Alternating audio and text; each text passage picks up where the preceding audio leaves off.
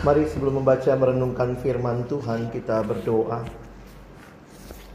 Bapa di dalam surga, kami datang dalam ucapan syukur sore hari ini, di hari perhentian yang Tuhan berikan kepada kami.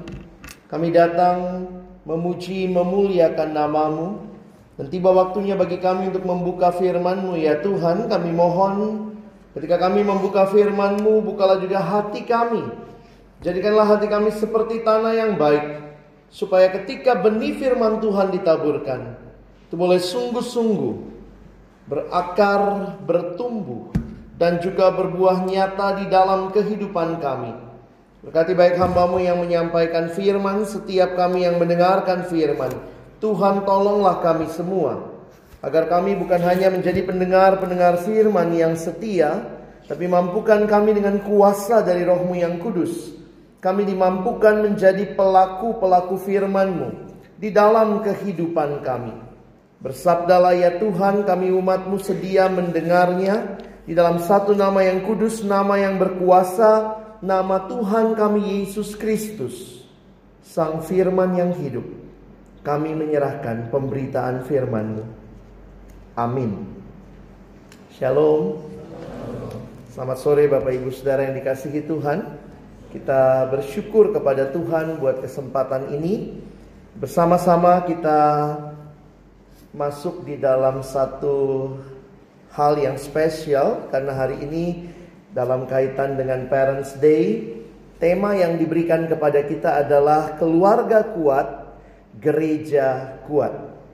Saudara yang dikasihi Tuhan, sejak awal Allah menciptakan dunia ini, menciptakan manusia. Ketika Allah menciptakan manusia, Allah pun membentuknya di dalam satu keluarga. Sehingga kalau kita melihat keluarga sendiri adalah rancangan Allah yang indah bagi dunia ini.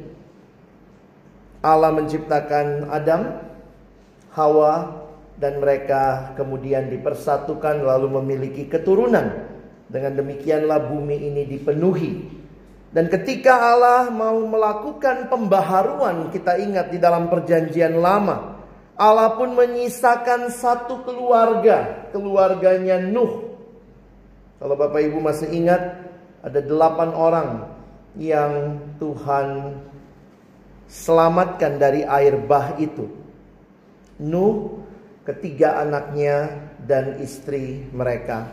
Dan istri Nuh juga, begitu ya. Dan apa yang terjadi, kita melihat bahwa Allah berkarya di tengah-tengah dunia ini juga memakai keluarga. Sehingga kalau kita perhatikan, Yesus pun juru selamat kita datang di dalam keluarga. Ini satu hal yang penting untuk kita ingat.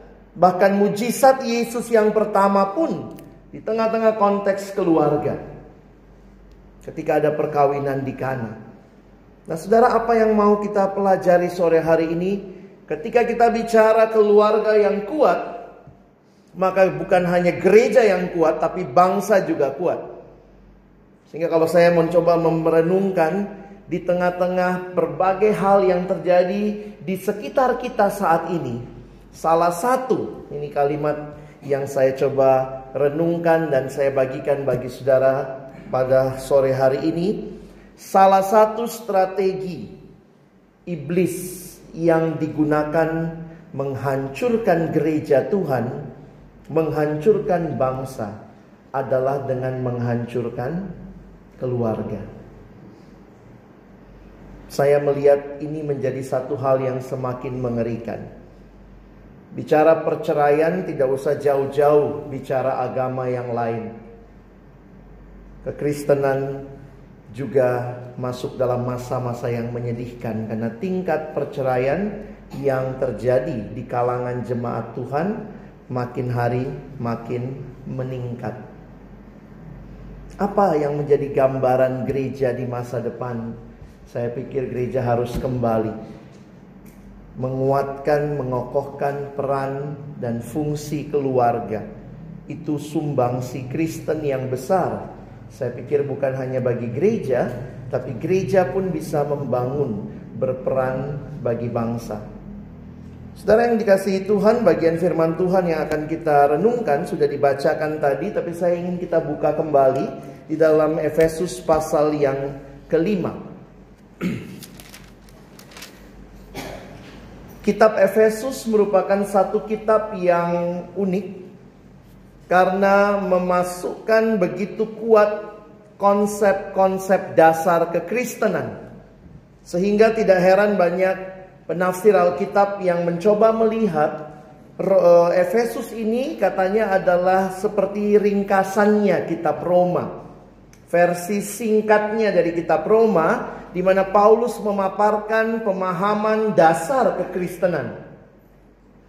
Bahkan ada yang berkata kitab Efesus ini di dalam beberapa gereja awal mereka menggunakannya sebagai bahan katekisasi. Mengapa? Karena ada begitu luar biasa doktrin-doktrin penting kekristenan.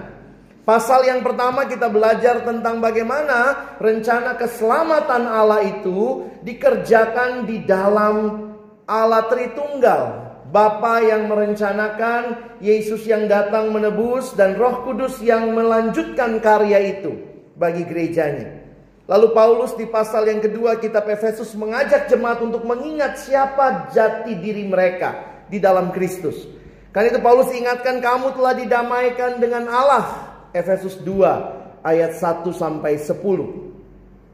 Bukan hanya didamaikan dengan Allah, Efesus dua ayat sebelas sampai dua puluh dua, kamu didamaikan dengan sesama. Sehingga saya pikir salib menjadi satu simbol yang menarik bagi kekristenan. Salib ada dimensi vertikal di mana manusia dan Allah didamaikan, tetapi juga ada dimensi yang horizontal di mana hubungan manusia satu dengan yang lain dipulihkan.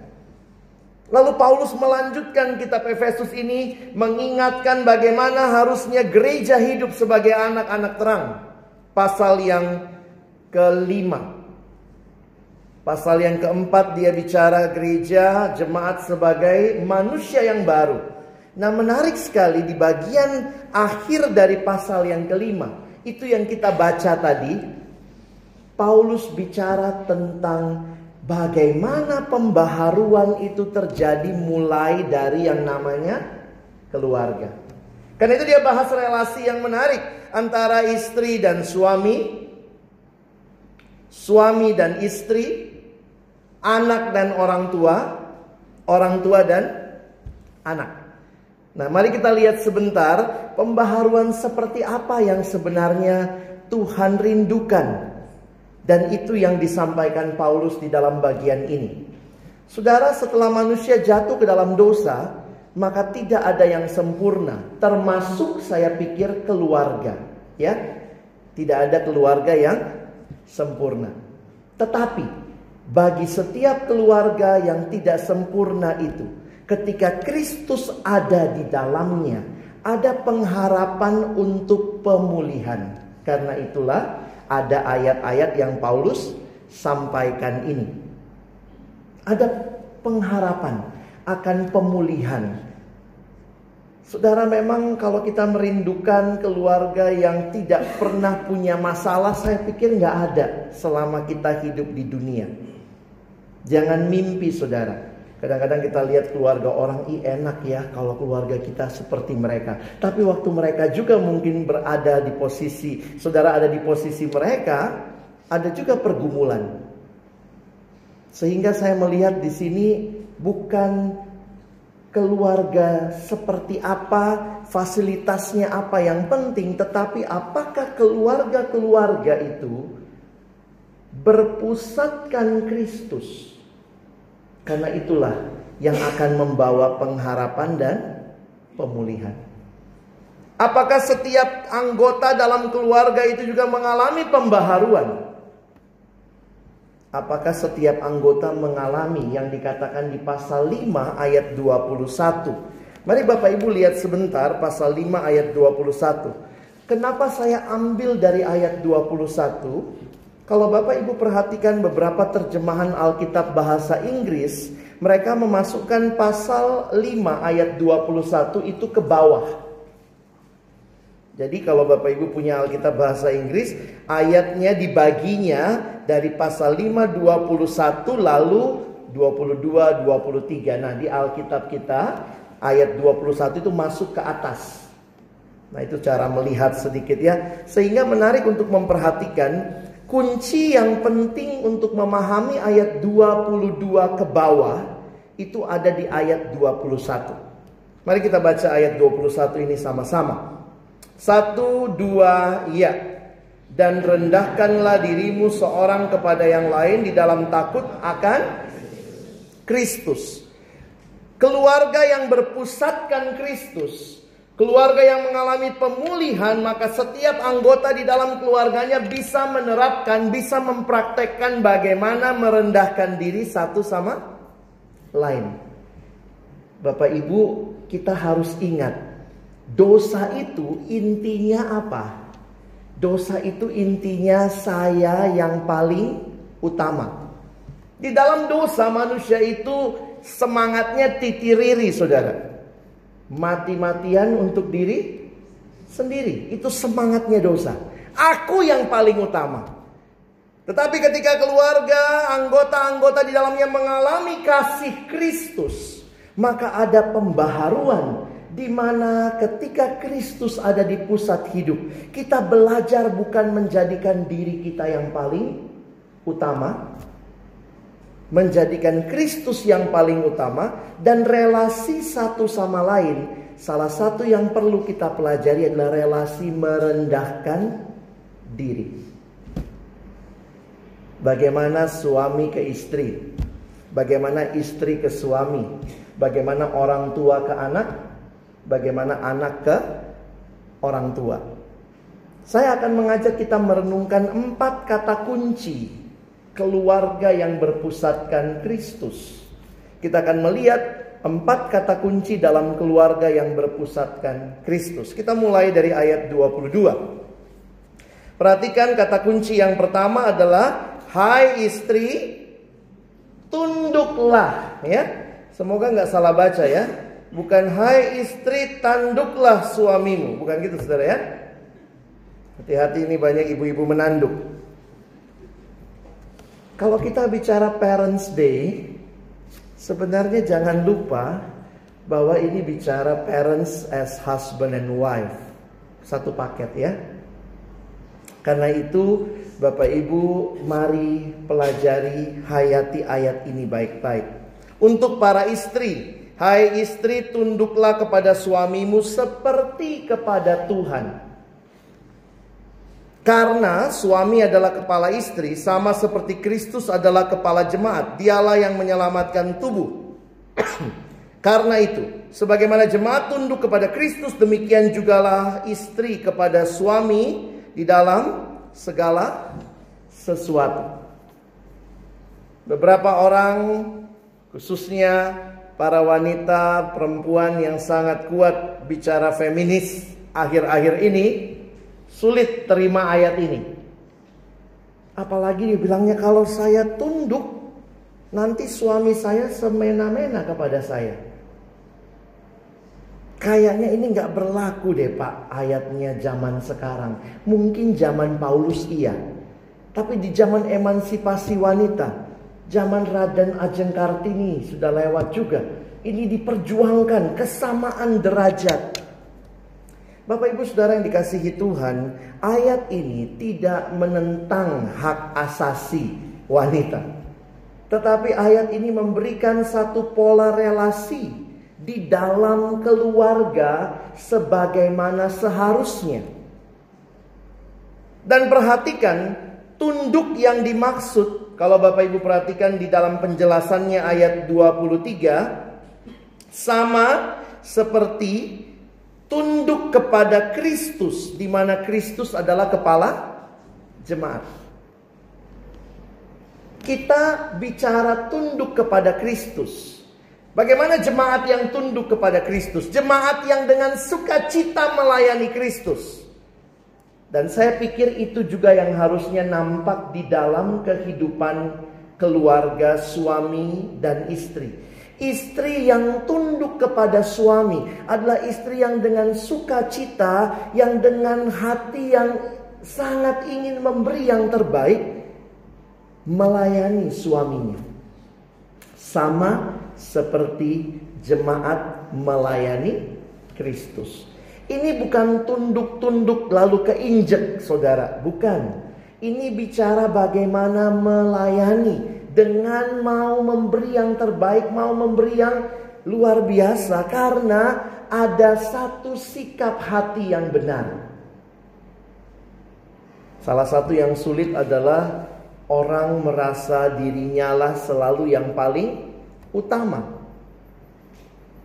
Tapi di sini diajarkan, hai istri, tunduklah kepada suamimu, sama seperti kepada Tuhan, sama seperti jemaat kepada Tuhan. Nah, mungkin muncul pertanyaan, tapi kalau suaminya jahat gimana? Ayatnya berlaku nggak?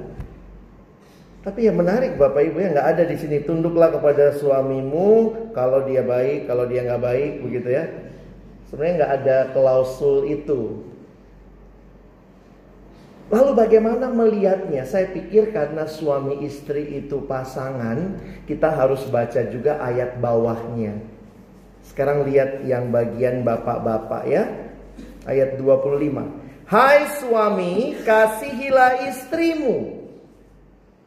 Pertama baca agak kaget saya.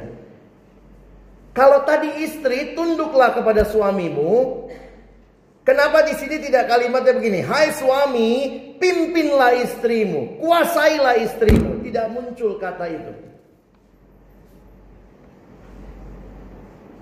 Kita suka bilang laki-laki pemimpin keluarga ya. Beberapa pria juga gitu. Kamu tunduk sama saya, saya yang pimpin keluarga. Nggak ada tuh kata pimpin. Hai suami, pimpinlah istrimu. Kata yang lebih mendasar adalah kasihilah.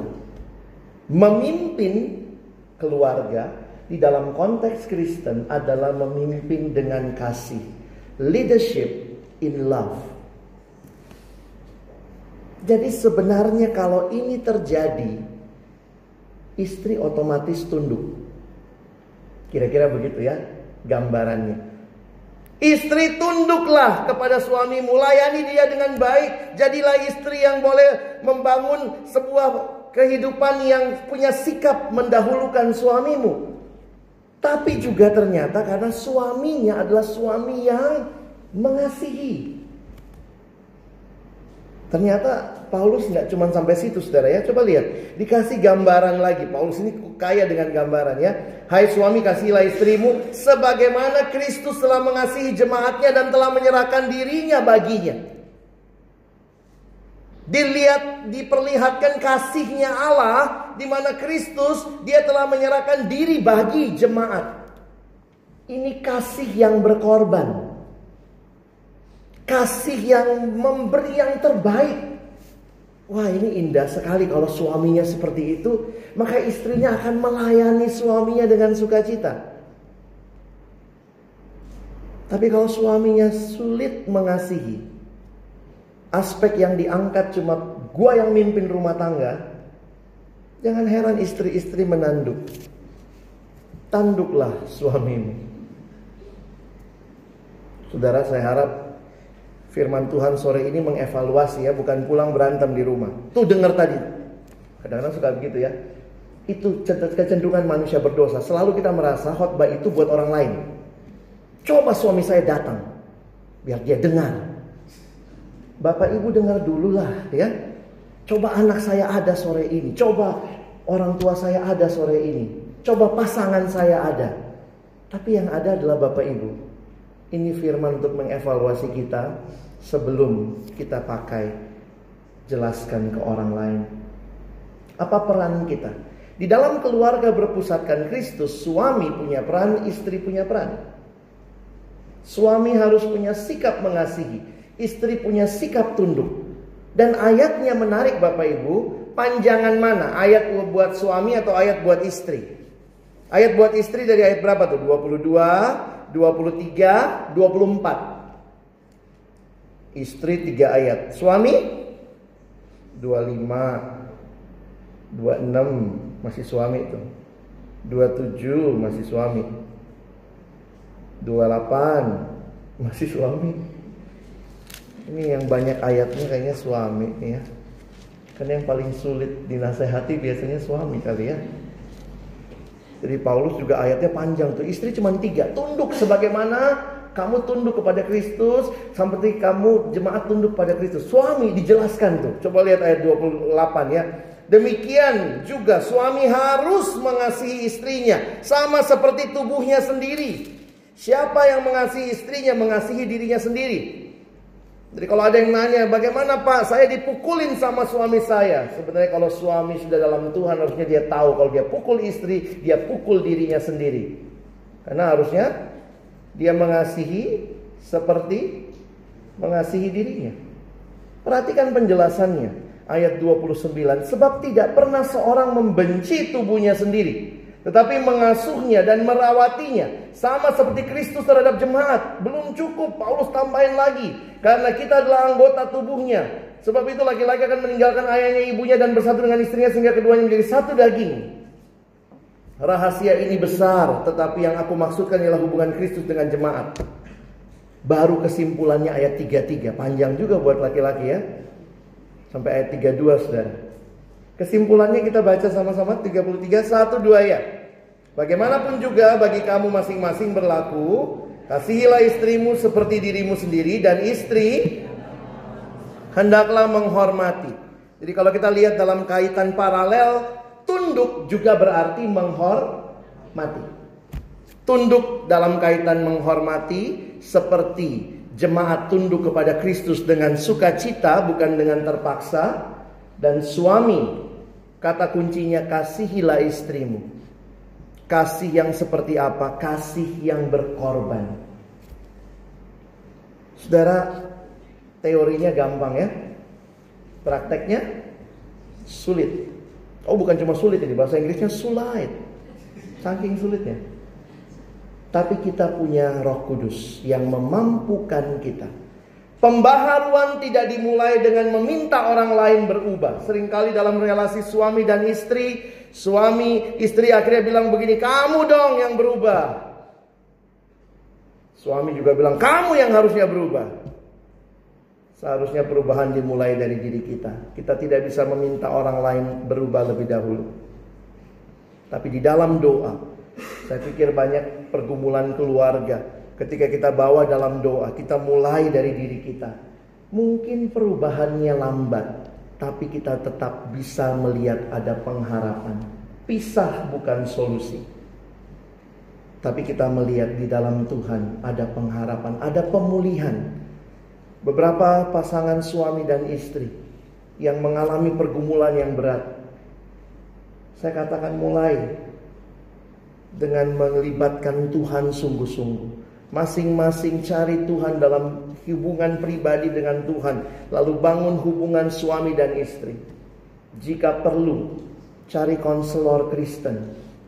Temui hamba-hamba Tuhan yang bisa menolong pergumulan keluarga. Mengapa Bapak Ibu Saudara sekalian? Karena saya melihat apa yang Tuhan katakan. Bapak Ibu lihat ayat tiga puluh dua. Rahasia ini besar, tetapi yang aku maksudkan ialah hubungan Kristus dan jemaat.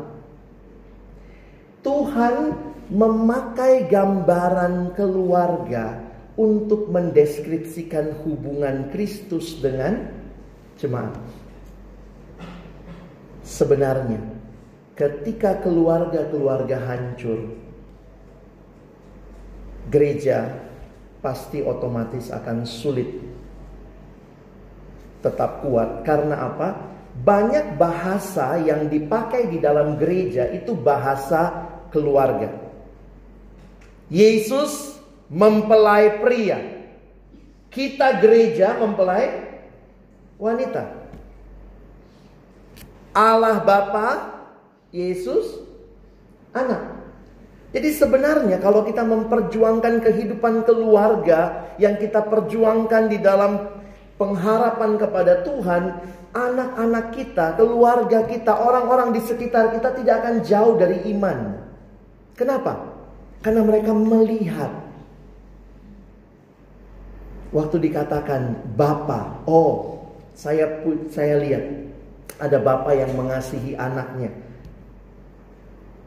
Kenapa saya katakan demikian? Ini pengalaman ketika melayani satu mahasiswa, lalu dia datang dan dia cerita begini, "Kak Alex, saya nggak bisa doa Bapa Kami. Kenapa? Papa saya jahat. Taunya cuma pukul mama, pulang mabuk, habis judi, mukulin mama. Saya benci sama papa saya. Jadi saya nggak bisa doa Bapa Kami yang di surga." Baru nyebut Bapa yang kebayang papa gua. Papa yang nggak ada gunanya. Jadi dia tanya sama saya, mau usul, "Kak, boleh nggak saya doa mama kami yang di surga?" Ini kasih proposalnya begitu ya. Ya saya bilang tidak. Tetap kamu doanya Bapa Kami. Untuk mengingatkan kamu, meskipun di dunia kamu punya Bapa yang tidak sempurna, tapi di surga kamu punya Bapa yang sempurna dan memperhatikan hidupmu. Dan doakan supaya papamu di dunia akan mengalami pembaharuan dari Tuhan. Ini yang saya katakan tadi. Kalau keluarga itu hidup dengan baik, suami istri, parents ke anak, anak-anak gak jauh dari iman. Karena semua bahasa gereja, iman Kristen itu bahasa keluarga. Bapa, anak, mempelai pria, mempelai wanita. Sembari menunggu mempelai pria yang wanita menguduskan dirinya. Itulah gereja, kita harus menguduskan diri kita. Kita gak main, kita gak selingkuh sana sini begitu ya. Jadi ketika semua itu dijelaskan, kalau anak-anak sudah lihat teladan papa mama orang tua dalam keluarga, mereka gak jauh dari iman. Semua yang dikatakan benar, saya pernah lihat. Waktu dikatakan Bapa Kami yang di surga, yes, saya punya Bapa. Yang meskipun tidak sempurna, tapi memelihara hidup kami. Sehingga saya ingatkan, perjuangkan kehidupan keluarga. Karena bisa jadi itu adalah jejak-jejak iman yang Tuhan izinkan. Melalui kehidupan Bapak, Ibu, Saudara, anak-anak dibawa kepada iman dalam Kristus. Kata kunci yang ketiga, kata kunci untuk anak ke orang tua. Ya ini hari ini Parents Day ya. Coba lihat ayat pasal enam ayat satu. "Hai anak-anak, taatilah orang tuamu di dalam Tuhan, karena haruslah demikian." Kata kuncinya adalah taatilah.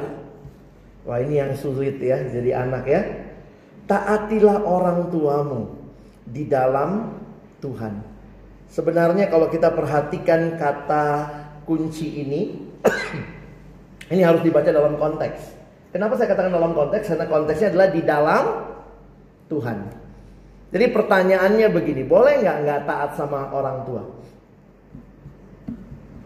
Boleh nggak Bapak Ibu nggak taat sama orang tua? Apa kita harus taatnya buta? Bagaimana kalau perintah orang tua tidak sesuai dengan perintah Tuhan? Mesti taat sama siapa? Taatlah sama Tuhan. Karena itu kalimat Paulus di sini, taatilah orang tuamu di dalam Tuhan. Mungkinkah orang tua punya nasihat di luar Tuhan? Mungkin juga ada kan orang tua-orang tua yang belum di dalam Tuhan atau sudah dalam Tuhan tapi nasihatnya masih sangat duniawi. Saya ketemu satu anak setelah saya khotbah dia bilang begini, "Kak boleh ketemu, saya mau ngobrol." Kenapa?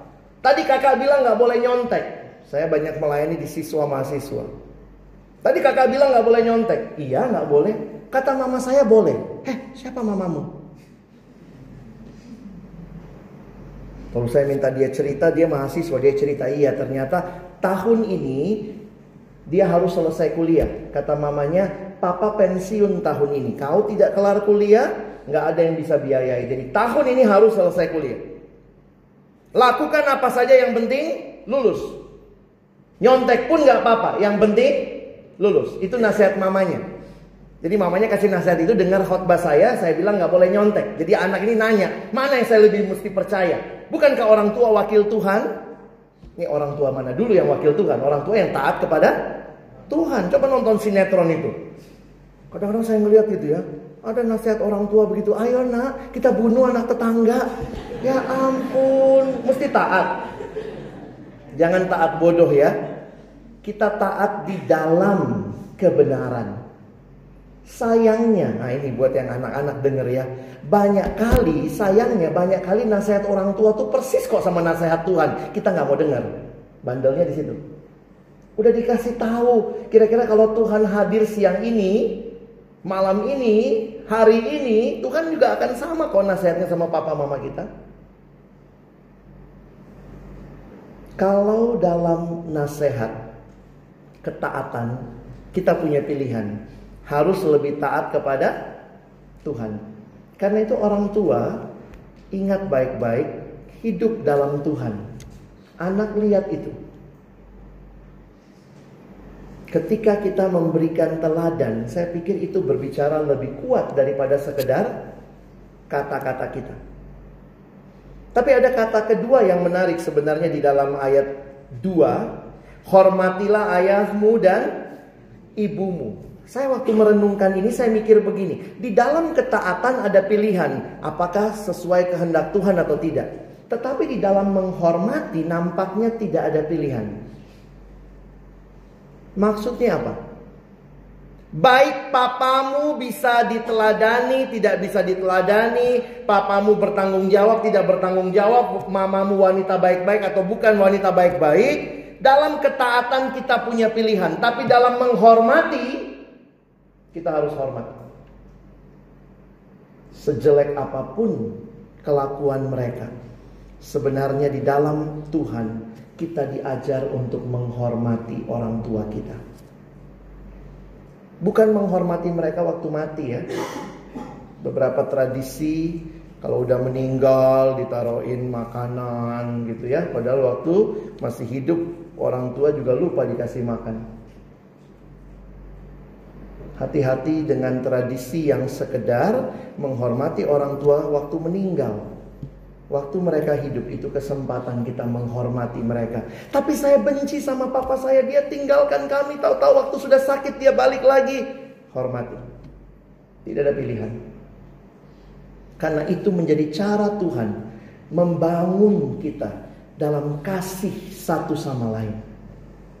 Bapak Ibu yang dikasihi Tuhan, jika orang tua masih hidup, mari belajar taat kepada mereka dan belajar mengasihi mereka. Belajar menghormati mereka. Kadang-kadang sulit, banyak kali saya sama orang tua saya beda pendapat, gimana Pak? Tetap hormat. Anak sama orang tua, kalau punya anak remaja juga sekarang agak sulit ya. Saya banyak melayani remaja, orang tuanya nanya, Kak Alex gimana dong ngomong sama anak saya? Dalam hati, anak-anak lu kok yang bingung gua. Anak saya udah gak mau ngomong, kalau ditanya jawabnya cuma ya, tidak, ya, tidak. Ya juga sih anak sekarang gitu ya. Lebih seneng pakai headset Kak. Masuk kamar, keluar pas makan, ini rumah atau hotel? Kadang-kadang gak gampang jadi orang tua masa kini ya. Saya bilang sama remaja, kalau saya ketemu sama remaja saya bilang kasih waktu ngobrol sama orang tua. Kenapa? Itu kesempatan. Ada saatnya mereka tidak ada lagi dekat kita. Salah satu adik yang saya layani meninggal dunia S M P kelas dua. Dan masa itu saya lihat mamanya sayang banget gitu ya, nangis-nangis dekat peti matinya. Di kesempatan lain, saya melihat satu adik S M A kelas tiga, papanya meninggal dunia. Di pinggir peti jenazah, dia juga nangis-nangis. Ada satu kalimat yang saya dengar, kira-kira begini bunyinya. Bangun Pak, marahin adik gak Papa? Pak marahin adik Pak, ngomong Pak. Tapi saat itu papanya terbaring kaku, gak bisa ngomong lagi. Kalau masih ada kesempatan bicara, bicaralah. Ada saatnya kita nangis pun minta dia bangun lagi, tidak bisa bangun lagi. Taruh sebentar H P-mu untuk bisa bicara dengan orang tuamu. Karena mereka tidak selamanya ada dengan kamu. Banyak anak yang sibuk dengan dirinya dan lupa masih punya orang tua. Papa saya sudah masuk usia tujuh puluh enam, sekarang mengalami demensia pikun. Dan dimensianya cukup parah begitu ya.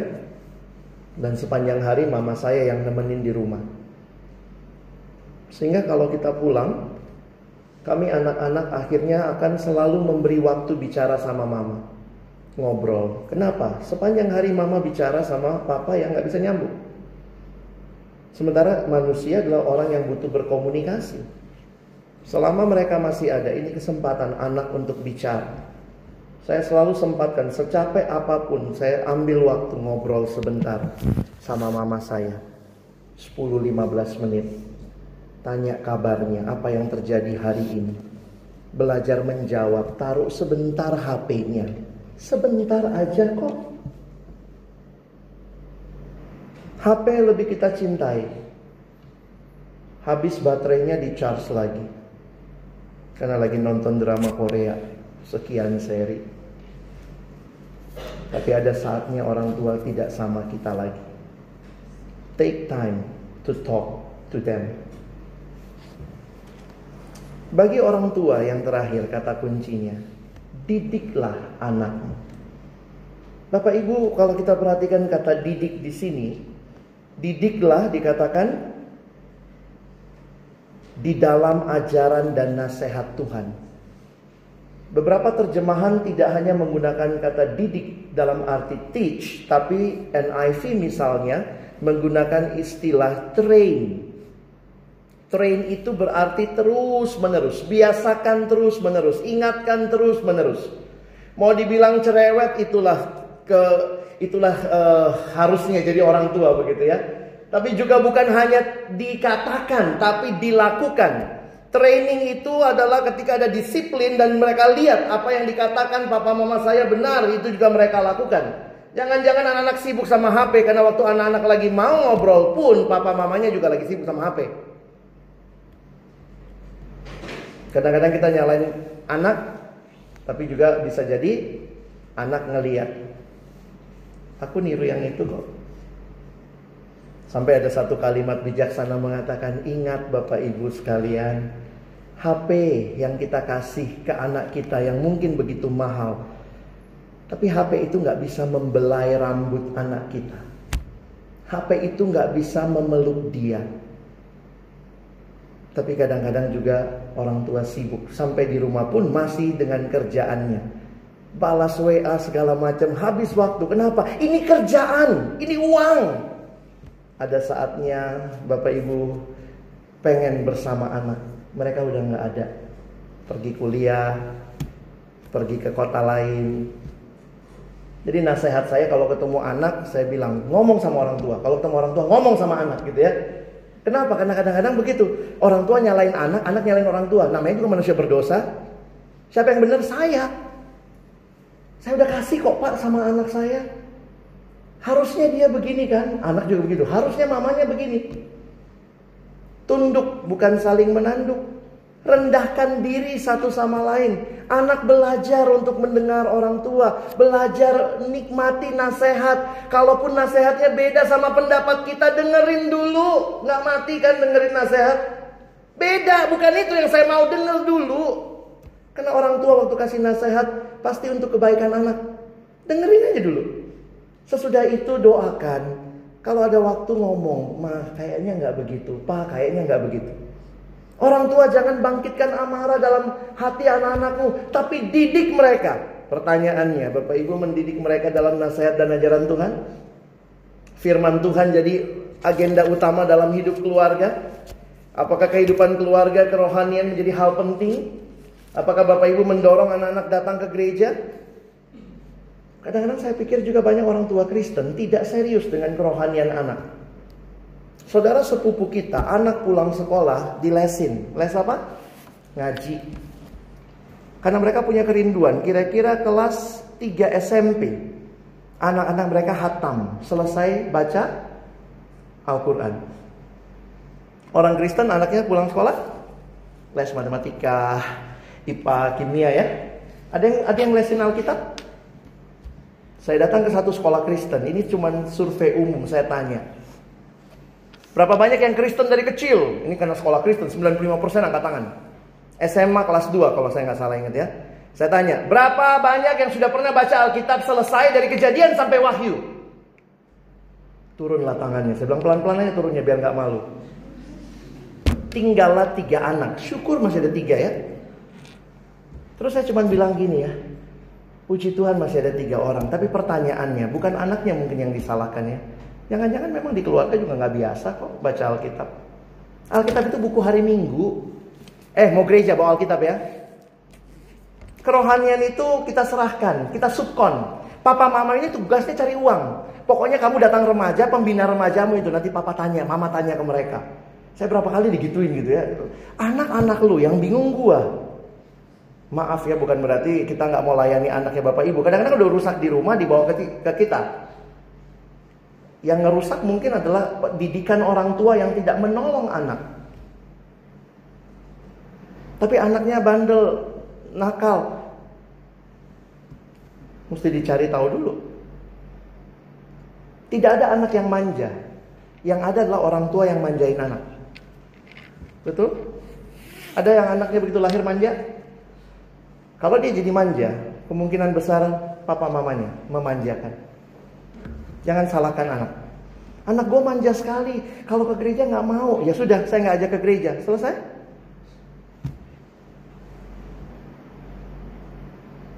Memang jarang ya, orang tua kalau lagi nunggu anak sekolah tuh nanyanya, eh berapa nilai ulangannya? Berapa matematikanya kemarin? Orang tua begitu ya, kalau di tempat tunggu ini ya. Oh anak saya begini, ih les sama siapa sih? Jadi akhirnya gitu ya. Terus yang satu bilang, berapa sih nilainya teman saya sampai di W A gitu ya. Anaknya berapa sih nilainya kok gak mau dikasih tahu? Ada gak ya ibu-ibu gosip ya? Uh, udah baca Alkitab sampai mana anaknya? Aduh enggak deh, gak banget. Ya maaf ya, saya saya bicaranya sarkastis. Tapi poin saya adalah untuk menyadarkan gereja. Kita mau keluarga kuat. Kuatnya dalam hal apa? Mungkin ekonomi Bapak Ibu kuat. Mungkin materi Bapak Ibu kuat. Tapi spiritualitas. Kristus di pusat hidup. Bangunlah dalam keluarga. Didiklah anak. Di Alkitab sebenarnya yang mendidik anak itu Bapak. Cari di Perjanjian Lama. Bapak-bapak didiklah anakmu. Sekarang agak disubkon. Kayaknya bapak cari uang yang didik mama. Papa-papa kadang-kadang doa aja gak tahu. Baca Alkitab juga gak pernah. Biar aja mama. Pokoknya nanti mama yang ngajarin Alkitab ke anak-anak. Di, Al- Al- di Alkitab, bapak yang didik anak. Sebenarnya mama itu dalam tradisi Yahudi hanya kasih makan. Kasih makan, kasih baju, urusin. Sekarang bapak-bapak banyak yang tidak taat sama Tuhan kayaknya ya. Tidak kuasai Alkitab, gak, gak suka baca Alkitab, gak pernah berdoa. Tapi berharap anaknya rohani. Rohani dari Hong Kong kata orang gitu ya. Jadi memang ini pergumulan kita sekalian. Tidak ada keluarga yang sempurna. Tapi betulkah Kristus itu utama buat keluarga kita? Tapi pak itu ideal banget. Anak saya gak begitu, suami saya gak begitu, saya juga gak begitu. Mari mulai. Mulai berdoa. Supaya ada pembaharuan. Dan pembaharuan itu Tuhan akan pakai. Menguatkan gereja. Menguatkan bangsa. Kiranya Parents Day hari ini bukan buat orang lain. Tapi buat setiap kita. Dalam peran kita. Suami, istri, anak. Amin. Mari kita berdoa. Bapa di dalam surga, terima kasih untuk firman-Mu. Terima kasih untuk setiap hati yang terbuka di hadapan-Mu. Kiranya hari ini kembali kami dievaluasi oleh firman-Mu, mengingatkan kami apa yang menjadi bagian kami masing-masing. Kami sungguh bersyukur kehadiran Tuhan yang nyata di dalam hidup kami, memimpin kami, menolong kami hidup bagi Tuhan. Terima kasih. Lakukanlah pembaharuan itu juga mulai di dalam keluarga kami. Dalam nama Yesus kami bersyukur, kami berdoa. Amin.